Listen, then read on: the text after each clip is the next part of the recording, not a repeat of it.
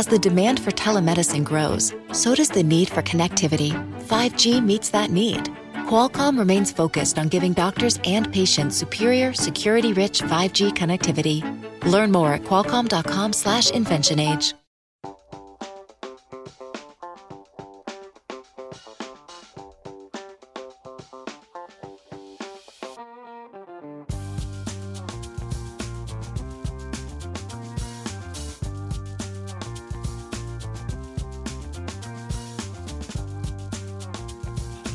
today to veterans who became entrepreneurs because you know what really makes me nauseous, and all these veterans complain about, well, I can't find a job. I said, well, you're supposed to be an entrepreneur. That's why, because you've wasted the best training to be, you know, becoming going to war, becoming going into the military, serving, even the basic training in the military makes you far better. gives you an opportunity to be an entrepreneur. So even if you're not a war guy and you're not an entrepreneur, you should listen to this because what you're going to find out today is some of the differences between entrepreneurs and wimps. That's a very big difference because it has being an entrepreneur has very little to do with your college education.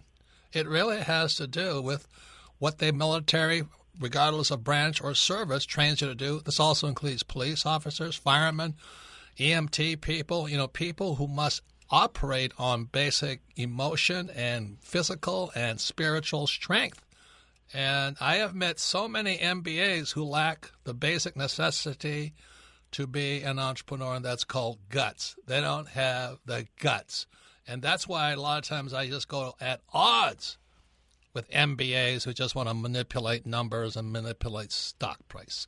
So today, for those of you who want to know what the military does train you good for, to be an entrepreneur. We're going to inter- we're going to interview two, um, two sets of entrepreneurs, and you're going to find out why the military is the best training ground for entrepreneurs. Any comments, Kim? Well, yes. Of course, I've never been in the military, so I'm anxious to hear uh, from from all of these people. But I have the entrepreneurial side. But but you talk about the MBA, and you know we've talked on the show. The MBA basically they're training people in finance. They're not training people to be entrepreneurs because if I'm gonna if I'm gonna take a stab at this, I mean in the in the world of, of war, in the world of military, it's about perseverance. It's about as you say guts. guts. It's about you know resilience when Teamwork. you when you get when you get knocked down, how you get back up. That to me is more the traits that are more more important as an entrepreneur. So this is gonna be a great show. Let's let's get started. So you may know my my military background is. Uh, I had four years of military school and five years in the Marine Corps as a pilot, and it was that's the reason I'm an entrepreneur. You know, it's the best training in the world.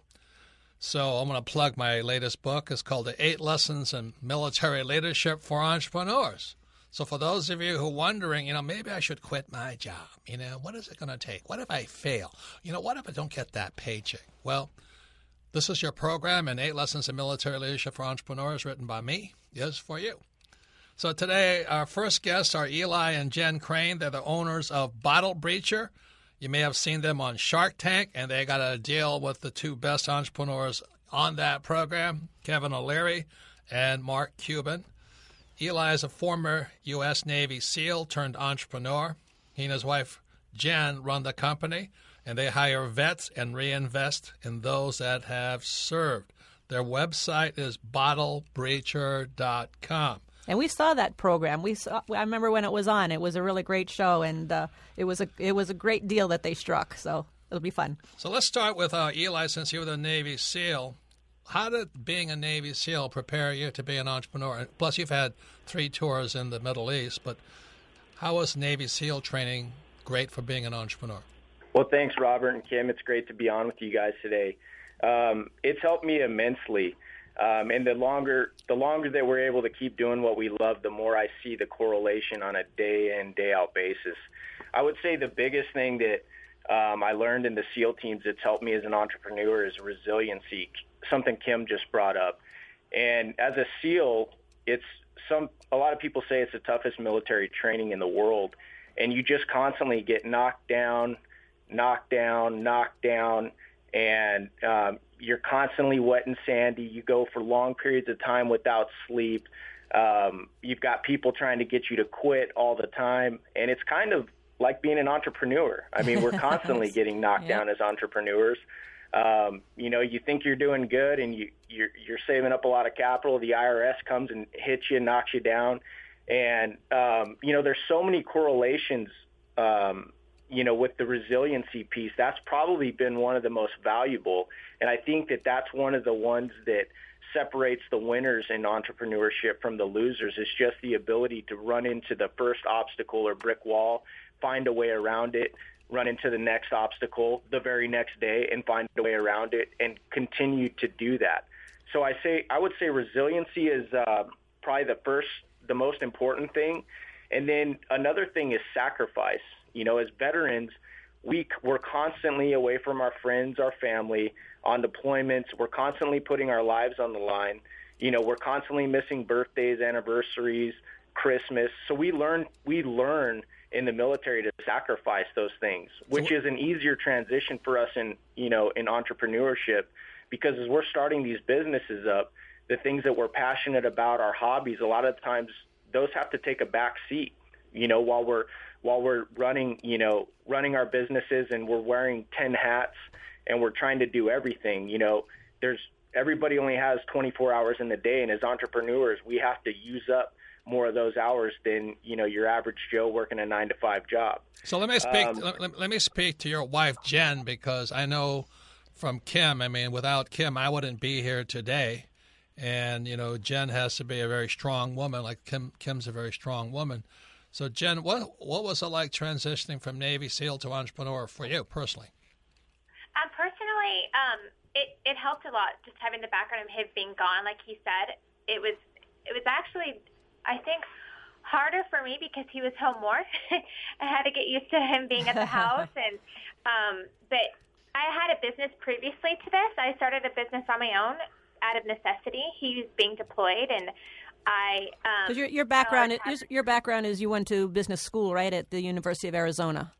Yes, I did. And it's funny is I never wanted to be an entrepreneur. It scared me, like how your book says, you know, a lot of the people nine to five, that's who I was. But I wanted to be home with my kids, and in order to have that freedom, I needed to start a business at home. And so. And what was your um, first business? It was a print shop online. I sold on Etsy, and I did pretty well for a stay-at-home mom. And so when Eli came to me and said, "Hey, I want to start this," it it made sense. I feel like it was a good transition, and I'm really excited that we're doing it because he's able to be home now with our family. Well, congratulations. And why don't you tell us what uh, Bottle Breacher is so the audience knows? The original product is a 50 caliber dummy round that we, we turn into a bottle opener. So, how'd you get that actually, idea? A, a dummy well, round it, being, you're talking about recycled bullets, yeah? yes, yes, ma'am. So we take a big dummy round, we put a cut in it, and it can open your beer. We polish it up, we powder coat it, we laser engrave it, um, and we make it really aesthetic. It's one of the coolest gifts you can buy somebody, and that's why we've been so successful. Um, back to your question, Robert, it, it's interesting because I got it from my little brother, who was also a Marine Corps helicopter pilot um, he went on a deployment to the Philippines and brought it back. And when he gave it to me, I knew it wasn't very expensive, but I thought it was one of the coolest gifts I'd ever received. And so a couple years later, having my buddies come over, have beers with me, every time I'd break that thing out of the junk drawer, um, they would always be like, man, this is the coolest thing I've ever seen. Where can I get one? And, you know, I'd never seen them in the States and neither had anybody else. So um, you know, I had the idea just to, you know, take an already cool product and just make it a lot better and, you know, really work some branding into it. And that's kind of how Bottle Breacher was born. Once again, it's Robert Kiyosaki, the Rich Dad Radio Show. We're talking to Eli and Jen Crane. They're the owners of Bottle Breacher. They appeared on Shark Tank with Kevin O'Leary, and they got a deal with Kevin O'Leary and Mark Cuban. And Eli is a former Navy SEAL turned entrepreneur. He and his wife Jen run a company, run the company, and they hire vets and reinvest in those who have served. So let me ask this, Eli: How does being a Navy SEAL, what does a Navy SEAL training, how did that prepare you to be an entrepreneur? Yeah, there were a lot of things that I've that I found really helped me out. Like I said a moment ago, I I don't have a, a fancy MBA. You know, I didn't. Nobody taught me how to be a businessman. So I just had to rely on what the military taught me. Um, you know, they definitely taught me discipline. Um, they taught me um, extreme ownership. They taught me, you know, if if something happens under under your watch. Don't make excuses for it. You know, even if it even if it wasn't directly your task, you know, you need to take responsibility for it and always learn to point the finger at yourself first. So that was one of the big things.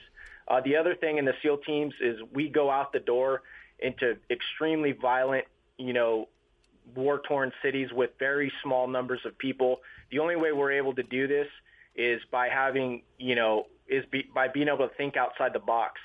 And what I mean by that is being able to outthink your enemy and stay ahead, you know, stay four or five steps ahead of your enemy. And that's been one thing that's been absolutely crucial in, you know, being an entrepreneur is always staying on the offensive and outthinking and outmaneuvering your enemy. Jen, you know, I was in the MBA program, but and I, I, and I have a I have a business degree. And I, I dropped out simply because I was learning how to manipulate stock price rather than grow a business. It's called financialization today. But anyway, what did how did MBA help you out in being an entrepreneur? So I don't have MBA. I just have my bachelor's in Oh, business. but, okay. Did that um, help at all? It definitely did. I have a banking background, and it's it's a perfect combination. I feel like with Eli and I, because he's a lot like you. He tried school, I think, more than twice. It just didn't work for him. He needs to get out there and get his hands dirty. But I feel like at the end of the day, for our business, there has to be somebody at, sitting behind the computer, making sure everything is adding up. And so I do a lot of accounting and marketing here, money in and money out. I get to see it and how it works, and I feel like it helped me in my own way of being disciplined. For Eli, that was the military, and for me, that was school. Very good, very good. And you know, I got to I got to add, I was I was watching this video of Kevin O'Leary, and he was talking about returns on his businesses, and he says he, he has 32 companies in his portfolio, and 52 percent are run by women. And he said, not some of my returns, all of my returns are coming from companies either owned or run by women. So Which with I that, I thought yeah, that was so um, I, I, a lot of them too are moms, and I know a lot of them. And there are some wonderful people. Wicked Good Cupcakes and Honey Fund. They they're they just know how to make it work. When the kids go to bed, you know, you put a couple things up online, and I feel like you really know how to use your time wisely, set goals that you can achieve, and multitask. once again, Robert Kiyosaki, the Rich Dad Radio Show. Today we're talking to Eli and Jen Jen Crane. Their product is Bottle Breacher.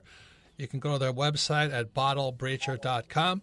Today we're talking about war, what is it good for, but most importantly is the training young people get in the military that is the perfect training for entrepreneurs. The perfect training for entrepreneurs. And I know for me, it wasn't what I learned in school that made me an entrepreneur. Because I went to the, I went for my MBA and dropped out. I was just so bored. But it's basically like a finance school. You know, that's all the MBA is called. Financialization. It's how to manipulate stock prices, not about growing a business. So I just said I'm out of this. Eli was a former Navy SEAL, and his wife Jen is his business partner in it. So today we're talking about what you can learn, even though you're not in the military, and even though you know you have no plans on serving and you have no plans of being an entrepreneur. There's things that you can learn for your life that are applicable. Because I think what makes, what makes me really really nauseous is when I hear about school kids. You know, they everybody gets a trophy today. I mean, we're training kids to be wimps. W I M P S. And what WIMP stands for is Where is my paycheck, sir? Where is my paycheck, sir? You know? And it makes me nauseous. So that's why I wrote the book, Eight Lessons of Military Leadership for Entrepreneurs.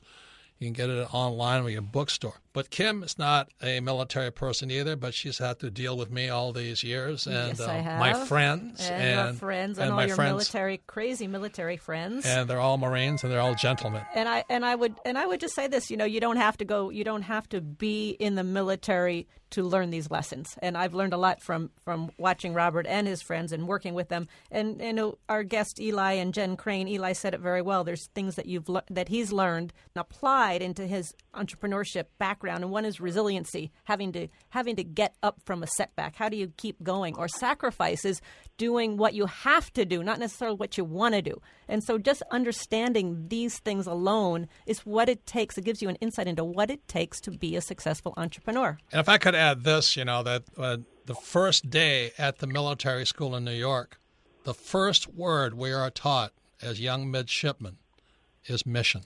What is your mission? And I think this is where a lot of MBAs don't get it, is Yeah. because mission is spiritual. It's what are you willing to give your life for? And the average business school graduate, their mission is just to make money and screw as many people as possible. And that's why I have very little respect for most MBAs until I'm actually working with them. But when I'm dealing with military people like Eli, it's very easy to say, What's your mission? They know because it's spiritual. Mission is a spiritual word, same as the words courage, trust, integrity, discipline. They're very, very spiritual words. And the average person coming out of business school, they don't even know what those words mean. They know manipulate markets and money. So that's my personal thing. When I talk to MBAs, I'm always watching my six. So, Eli, what does watching my six mean? That means watching your back, Robert. and that's what you don't have to worry about with your, your SEALs, right? Your fellow SEALs. Yes, that is correct.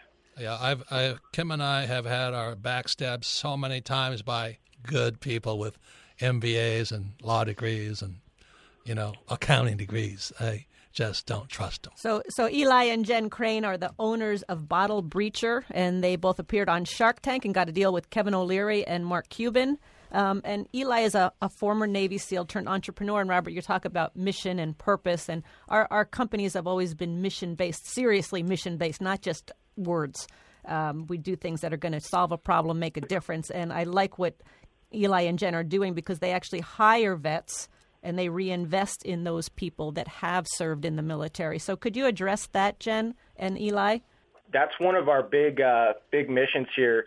I just wrote an article called um, "If Cash is King, Having a Mission is Queen," and we believe that firmly here. As long as we're able to continue doing what we're doing and getting to do what we love to do every day, we're going to continue to bless other people. And I personally feel like if if you're able to be successful in life, in business, and you're not trying to use your platform or whatever resources you have to bless others, that you're just completely missing the boat. So we just hired our, our seventh veteran um, on Wednesday. He's an Army guy. We're super excited about being here, and uh, we hope that as the years go by, we can continue to hire more because that's been one of the hardest things for me to watch, Robert, is, you know, my buddies and my peers who are super highly trained, high qualified people get out of the military and not be able to find work because CEOs and managers don't understand how their skills translate into the business world. It's, it's even worse than that. Is that I've met I met he was an Army Ranger and he was the guy that went up and picked up Lone Survivor. You know, in that yeah. in that whole episode, and the guy is pretty lost right now. He's a great guy, great guy, but he lacks a sense of mission. And, uh, and for those of you who do not know what mission feels like, it's the thing that gives you life. It's the energy. It's the spiritual energy that gives you life beyond life. And I've met most people, I would say, I hate to say it, everybody has a spirit, but very few people are required to count on it when the going gets tough because they quit. You know, that's the biggest problem with people. So, congratulations for hiring vets and all that because most of them even most of them understand mission because that's drilled into your head. And that's one of the things I do at the Rich Dad Company is I make sure we stay close to the mission, and the money will follow if you follow your mission. So let me ask you this: you you guys went on Shark Tank, you got the deal, you became very successful since Shark Tank uh, and your appearance there. Has success because you're you're selling a lot now, you're making a lot of money. Has success created any problems for you? Because sometimes people think that failure is the problem, but oftentimes success is the problem. Right. If if if if you've got to watch any of the episodes, any of the after, you know, Beyond the Tank, Shark Tank shows, or any of our updates, you'll know that that's been one of the heavy themes of uh, of our business. Is you know we almost drowned in our own success. And what happened? We went we went from making about 130 bottle breachers on a good day before the Shark Tank to having to make 1,500 to 2,000 a day after the Shark Tank. Now, anybody that's done their own manufacturing knows that that's not something that just happens overnight. So we had about a three month back order after mm. the Shark Tank. And as you guys know, you only get so many chances with your customers. Right. You know, patience these days, you know, we we want everything now, now, now. So it was definitely a struggle for us to figure out how to innovate and to get faster at what we were doing in our production. But we were able to do that as a company, and I feel very fortunate as a company to have walked through that adversity because you know, I believe that's where you really grow as individuals and as a company. So I just feel we're, we're in so much of a better place because we had to walk through that. And I would agree with you because my first success was a nylon wallet company, and success is expensive. Holy man! yeah. I mean, yes, we were growing, we couldn't finance our success, and that required me to go to a whole nother lo- level of insanity. And as we're talking about, without military training at the academy and in the Marine Corps, I don't think I could have held together. I know my two partners didn't.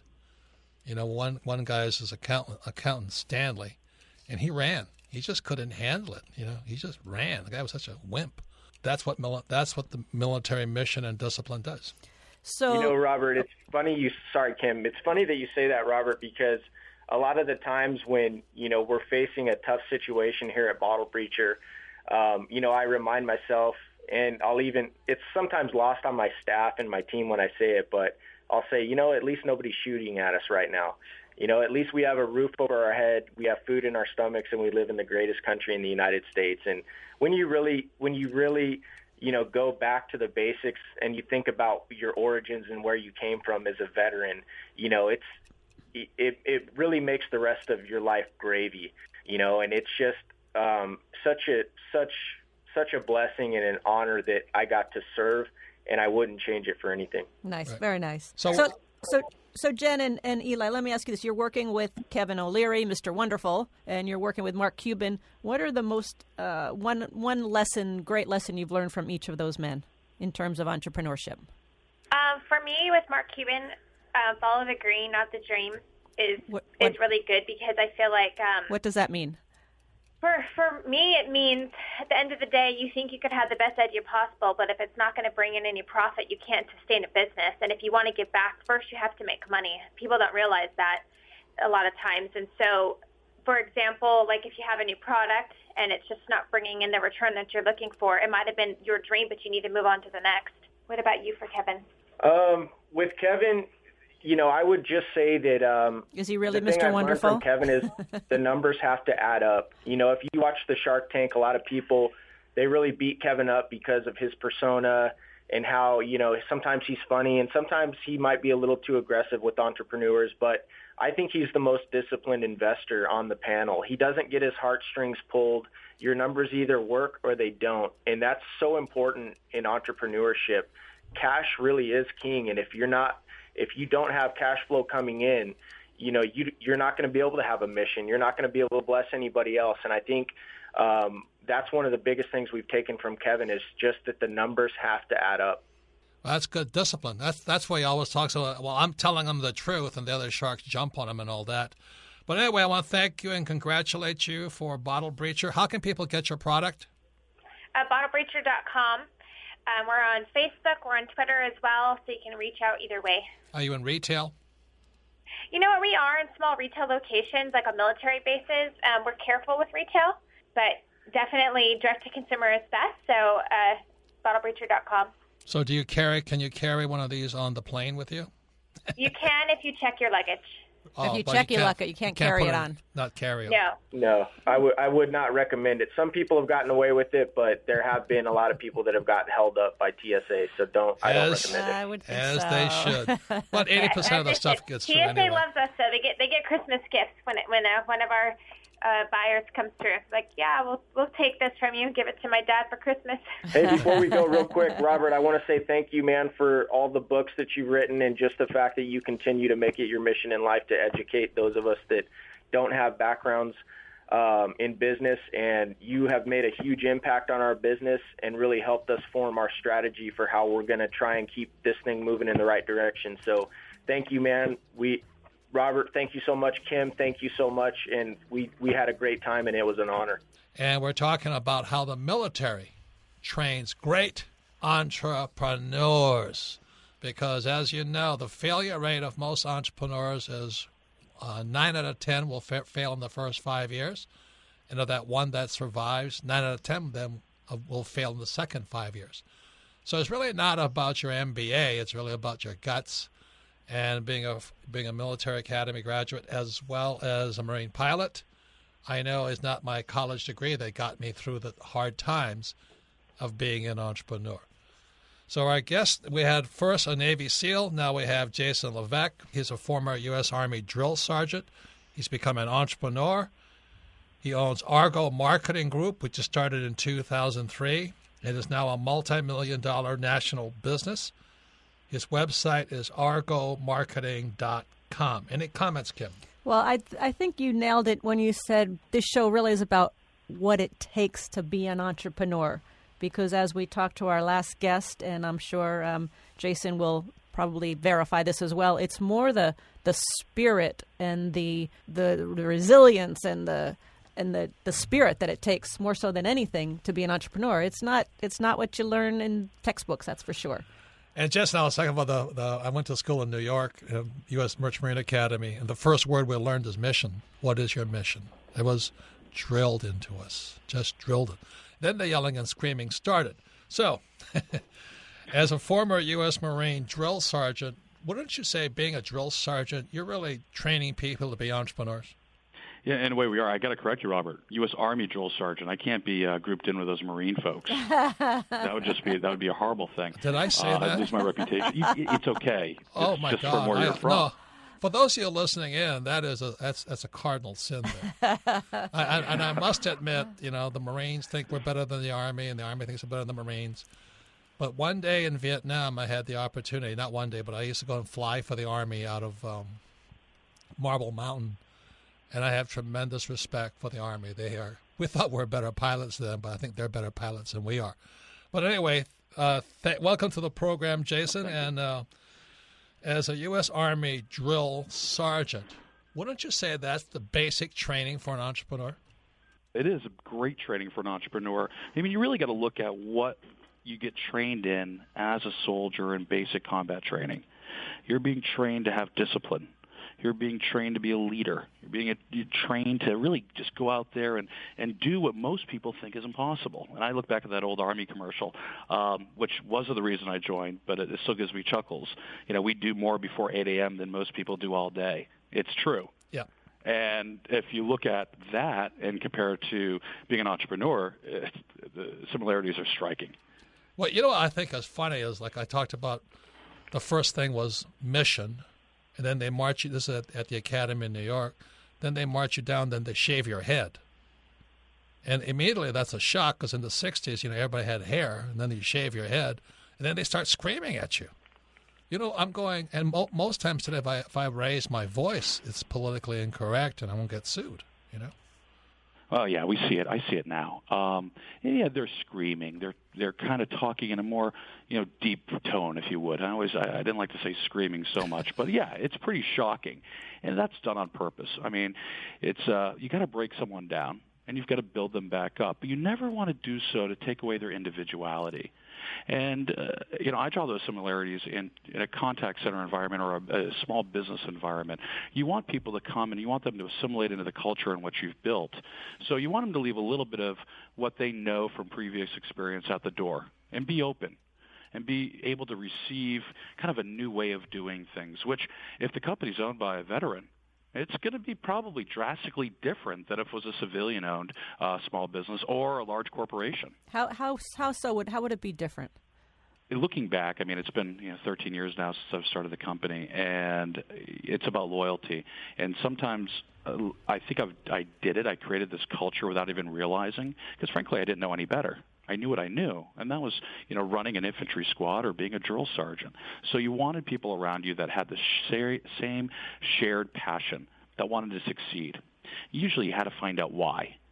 You know, so you wanted those people with that entrepreneurial spirit around you because they understood what you were doing day to day. You know how you could, you know, you had to stay up till three o'clock on a Thursday morning trying to make payroll for Friday. So it was about those shared sacrifices, and you start surrounding yourself with a core group of those individuals, and all of a sudden that's your culture. And then anytime anyone new comes in and they're not pulling their weight, or you know they're punching in at 9:01 and punching out at 4:59, the rest of the team kind of herded them back into line, so to speak. So um, that's a, the same culture you have in the military. You know, everybody has to pull their weight, and sometimes Amen. you got to pull a little bit more. Amen, amen, amen. What is your background? How did you get into the army, and why, and what did you learn, and how do you apply what you learned as a drill sergeant to entrepreneurship? well, I mean, I, it started off in, in college actually. Uh, after about two years in college, a very traditional track here. Graduate high school, go away to a, a private liberal arts school. I was completely bored and I just couldn't stay focused. It's like I don't want to do this. And then I remember the book I got that was something like Rich Dad Poor Something. I can't remember the last word. Um, and I, I look back at that book and okay, I've got to I've got to do something and step out of my comfort zone. So I went to a recruiter. I joined the army, and he says, "What do you like to do?" I like, oh, hunt, camp, you know, kind of like that. he goes, "Oh, you love the infantry." So that started an eight-year career there. Oh yeah, and I'm yeah, I made his day. Um, so eight years in the infantry, and you know, you get out of the military and you realize you're really not qualified to do anything specifically. I couldn't weld or be an electrician, um, but I did have discipline, and I did like to work, and you know, I was pretty motivated to start the next chapter of my life.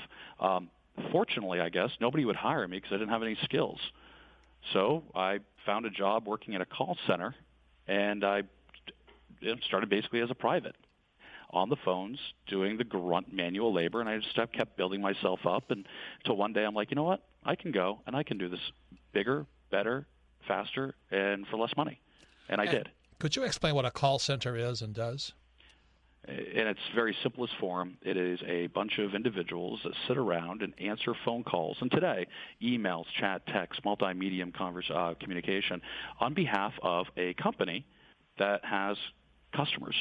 So it could be anything from um, a handheld cooking device that needs warranty service. Well, if you have a problem, you're going to pick up the phone and call the 800 number chances are you're reaching someone sitting in a call center, whether the call center is owned by the company itself or, in my case, outsourced, um, and they hire us and contract to us to represent them as a client-facing instrument. So I think I'm calling uh, Sony, but they're actually calling you. Correct. I hope. I wish. Actually, yeah. Sony's not a client, but I'm on my list. that can be arranged. Well, anyway, once again, it's Robert Kiyosaki the Rich Dad Radio Show. We're talking to Jason Levesque. He's a former U.S. Army drill sergeant. He's an entrepreneur. We're talking today how military training and discipline actually is the best entrepreneurial training there is. And I had to laugh when you said that you have no skill sets. When I came out of the Marine Corps, I could fly or I could drive ships, but I didn't want to do them either. And the way I learned how to sell, because selling is basic to being an entrepreneur, is after I used to work at Xerox just to get sales training and at night I would go to a call center and dial for dollars for a, for a nonprofit. So call centers, as much as I hated them at times, it was the best disciplined uh, training in learning how to communicate to somebody, especially over a phone at the, those days, because you couldn't see their face. So making outbound calls all night long for this call center or this nonprofit charity was the best sales training I ever had. So it's interesting that you'd be in that business. So, so Jason, let me ask. Argo Marketing is your company. You have how many call centers? I have three. So, and you you are their the customer service of these major companies. Small, medium, and large size corporations. Okay. And so I, yeah, we uh, we handle that on a contract basis. Wonderful. And I was reading about your story, and, and there was another call center close by in Maine that closed, and they fired everybody, put them out of work. And then you you went in and you started it up again. What, I did. What I what did did you what did you do differently that they weren't doing that you could get it back up on its feet? Yeah, it's again, it's another military um, lesson. It's about loyalty. So unfortunately, a lot of large call center groups, if you would, um, 10, 5, 10,000 employees, they just look at contact centers and their associated employees as you know pieces on a chessboard. And we don't look at like we we don't think like that. So they just up and closed with no notice. We came in very very quickly after seeing it in the news. We looked at the situation. We worked with the local municipality and the building owner. Um, and we're like, this is a great opportunity for us to expand in an area with well-trained people that really want a good, solid home and to feel comfortable. And we gave that to them. Fantastic. What we did differently was we were there. You know, we weren't absentee owners. Oh. Um, thankfully, it was only an hour away, so we're up there all the time and fully integrated those old employees into our culture within a couple months. And uh, that's probably one of my, my favorite locations. I shouldn't say that out loud, but uh, what a great group of people and a great area of the state of Maine. This is the thing I, I talk about with other people is I haven't seen my fellow pilots in years. But the moment I talk to them, it's like we never were apart. That relationship is so strong. And are you saying that's what makes your program more successful? Is that relationship, trust, and they res- and respect? Yeah, I think so. I really do. Again, I I don't have much experience outside of, but I mean, very similar to you. You know, if I see the you know the guys in my unit um, and I do bump into them, and we get together occasionally. Uh, yeah, it's a great camaraderie. It's like we never were apart. Um, and the same thing in the company. You know, some people come, some people go. It's part of civilian life, which has been hard to really wrap my mind around over these years.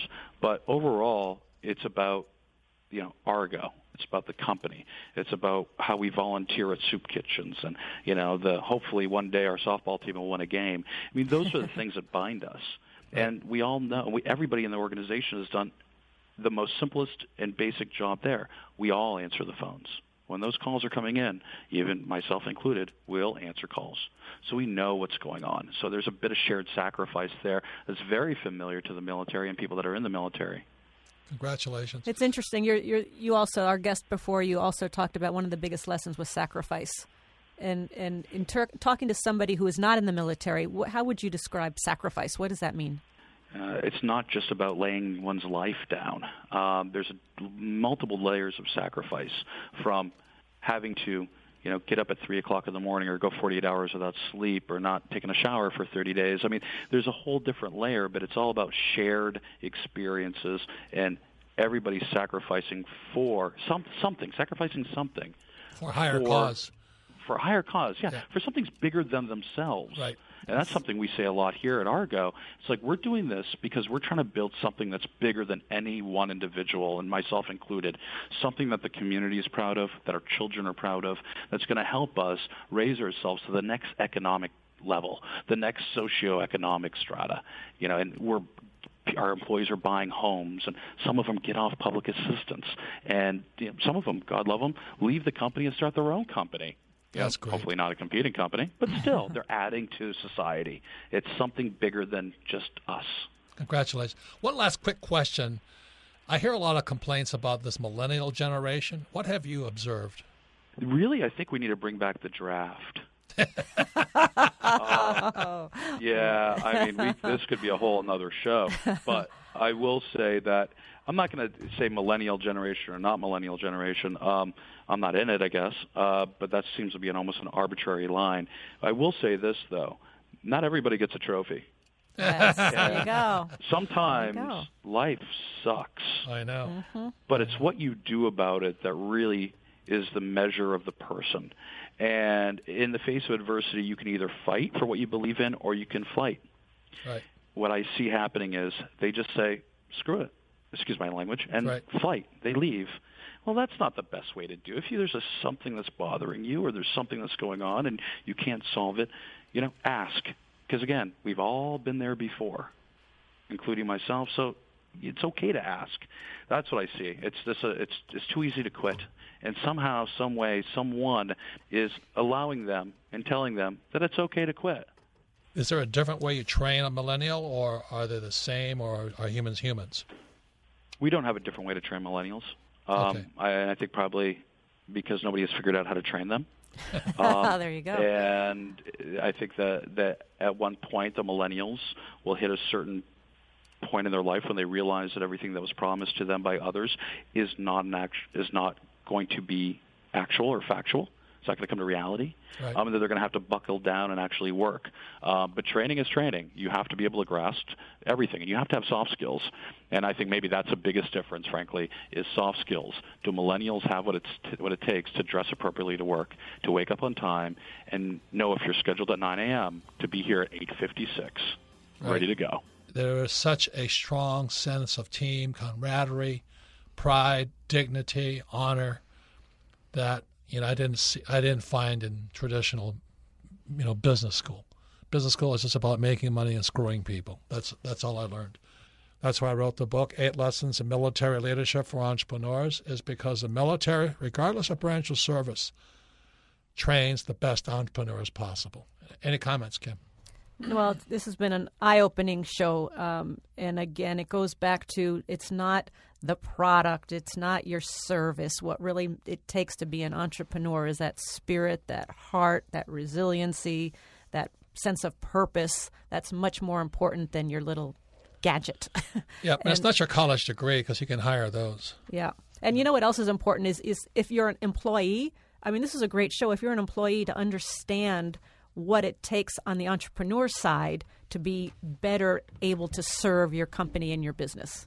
So anyway, that's why thank you for listening to this program. So this is Ask Robert. So you can submit your questions to Ask Robert at richdadradio.com. Melissa, what's the first question? Our first question today comes from Bridget in Colorado. Favorite book, Rich Dad, Poor Dad. She says, Robert, would you be a successful entrepreneur if you hadn't joined the Marines? I doubt it. I doubt it very, very much. I mean, one of the reasons I went to military school, well, first reason is because my poor dad said he wasn't going to pay for me to go to school because I was completely worthless. I was a surfer. And then the University of Hawaii turned me down, and they don't turn any they don't turn anybody down, but they turned me down. So I kind of wound up in military school. And as I was saying, you know, to Jason, the first word that pounded in your brains in New York is the word mission. And then he says, we don't scream, but they screamed at me. They line you up downstairs and they call you every name in the book. They want to know if you're going to crack within that first hour. And a lot of guys did. Then they shave your head, and a lot of guys cracked after that. Then they take all your clothes away and they make you wear these ugly little military clothes, and they keep screaming at you the whole time. And if you don't crack, you know, they're upset. They'll push you harder. They'll call you every name in the book physically, mentally, emotionally, spiritually. So, as I said, if I hadn't gone to military school, and hadn't gone to Marine Corps, I might be in jail like a lot of my classmates because they went into drugs. And you know, Robert, let me ask you this because Eli and Jason both talked about discipline. I mean, the, their military training gave them incredible discipline. My guess, my guess is before the military, did you have that discipline? I don't know if I had it. I think you have it, but you have to be in the environment to have that discipline. Environment's very, very important. You know, like you can put me in a classroom and I don't do well there. Put me in a football field, I'll do pretty good there. So environment brings out your talent and your genius. I don't do well in corporate. You know, I, I worked for Xerox for four years. It was great training, but my spirit was dead in there. I died every day I went to work. And I'm sure a lot of you guys die when you go to work too because your spirit's not coming alive. You're there just for the money. That's not spiritual. So, the one thing I learned about myself was the importance of having tremendous friends. You know, like there were no women at the time when I was in the military, or at least they weren't around us. And so it is a band of brothers. And you know, I never had to worry about somebody shooting me in the back. But in business, that's where they shoot you. Every day, twice on Sundays. Next question, Melissa. Our next question comes from Kyle in Bozeman, Montana. Favorite book, Midas Touch. It says, How do you vet and assemble your team? Are people always pitching you to be on your team or do you seek them out? For example, did Ken McElroy ask you to be on your team or vice versa? I don't think we asked or talked. We just mm-hmm. started doing business together.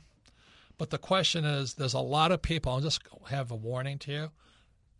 Kim and I here every day, oh, I'm Robert Kiyosaki's advisor. I'm Robert, one, one Robert Kiyosaki's advisor. Look, if you want to know who my advisors are, just go to my book, Second Chance. Their pictures are in there. So the question is, is it takes time to become an advisor because we've had a lot of people who claim to be advisors, and they were the biggest crooks I've met, right, Kim? Yeah, and our, our, advisors are our advisors. They do advise us in, in taxes, in real estate, in corporations, all of that, stocks. Um, they are our advisor. I'm just going to say one one quick story about Ken McElroy. When we met Ken McElroy, we started talking, and just in our conversation, it was really clear that we had a very similar, aligned philosophy and aligned purpose when it came to real estate and I did ask him. Um, I said, "Oh, now that now that I know what you do," and he, at that point he was just managing managing um, rental properties. I said, "Would you manage our properties?" And he said, "No, they're too small." He said, "I only manage properties that are 120 units or bigger, and our our largest at that time was about 40 units." So that propelled us to get our next deal, which was over 120 units, and that's how we started doing business together. But it was that aligned philosophy that drew us, drew us together. And I want you to know all of our advisors, they're, they're very, they may not be religious, but they're very, very spiritual people. We have a code of honor. We don't desert each other in need. We show up when we need to show up. You can count on them 24 7. And I don't have that with most of my other friends and outside there. Most people are too busy or they don't have time. So you're looking for that band of brothers and sisters, as the case may be, and that's if you find that, that's as big an asset as you can get. Because we study together, we we get together twice a year. We study together, we teach together, we teach together for all over the world, and nobody complains. I don't think we ever had an argument at all, ever. You know. We well, we just, I mean, we I wouldn't say we have an argument, but we have some heated discussions because we have different points of view, but we let them out, we air them, we debate them, we talk about them, and we come to a consensus. Right. So the spirit is much more important than the money. Yeah. And I don't think any of our guys are doing anything for the money. They're there's no rich dad advisor who's a rich dad advisor for the money. No. Because there's no there's no money in it. so anyway, it takes a while, but if you can find that, it's the most precious thing you can find. It's the same as finding a husband or a wife, whatever that is. You can find a good one. You're you're, you're great. You find a bad one, it's hell. So next question, Melissa. Our next question comes from Ben in Kentucky. Favorite book, Rich Dad, Poor Dad. He says, What is the one skill you think is essential when starting a business? I think we talked about it. The number one thing for me is what's the mission? Why am I starting a business? You know, a lot of times when I watch Shark Tank, they got this hot product, they're going to make a lot of money it's kind of my prejudice. If the and I've started companies and products just to make money, so I'll be upfront with that.